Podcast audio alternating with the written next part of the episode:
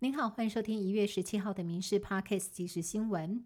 今天开始到周五之前，各地的天气都不错，但是周六封面通过，各地的水汽开始变多。周日将迎来入冬最强寒流报道，下周二到周三将会是最冷的时刻。中部以北低温将下探六度，其他地区也只有八到十度。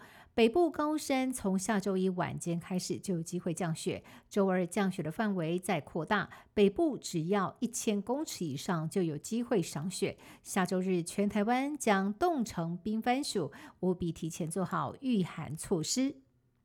二零二四大选落幕，民进党新潮流办公室总干事段宜康在今天发出声明，表示和总统当选人赖清德讨论之后一致同意，基于对总统职位的尊重，赖清德不再是新潮流的成员。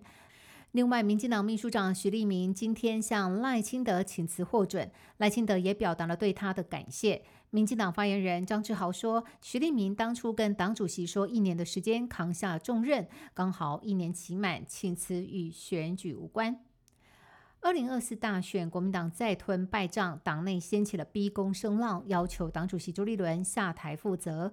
今天朱立伦出面回应说，这次的选举是他从政以来最艰困的选战，将会扛起改革的责任，不会逃避，坚守党主席的责任，一直到这一任的任期为止，并且预估下周开始会和侯友谊展开全台的感恩茶会，和支持者对谈，作为改革的依据。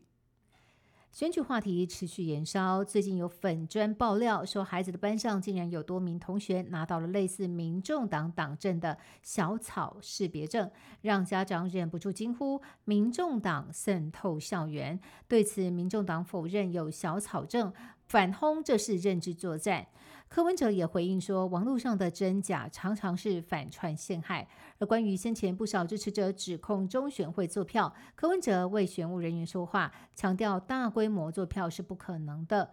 另外，选战期间，他不断痛批各路民调打压他，如今被外界嘲讽，他强调依旧相信民调，只是市话跟手机的比例得再检讨。台中检警查获了两名郭台铭的铁粉，去年十月为了冲高总统大选，郭赖配的联署份数，居然以一份七十元的价格向诈欺集团购买身份证等各资伪造联署书。检警总共查获伪造的五十四份联署书，其中还有被害人的身份证被伪造了三次以上。案经检方侦结起诉，而且两人皆为五年内的诈欺累犯，求处七年以下有期徒刑，并且加重其刑。有一名张先生在网络上刻铸化水壶，上头写着“顽固台独分子”，没有想到被业者拒绝出货，理由是系统侦测到了不雅文字。而客服也解释说，因为公司要保持政治中立。不过，张先生后来又再定制一款解放台湾、中国一定要统一的产品，却顺利通过。这起事件引发网络上的讨论。对此，业者下午回应澄清，说当下误判订单上的图片有侵权疑虑，而取消订单，并且对后续客服的回应用词不当致歉，承诺将会协助完成订单。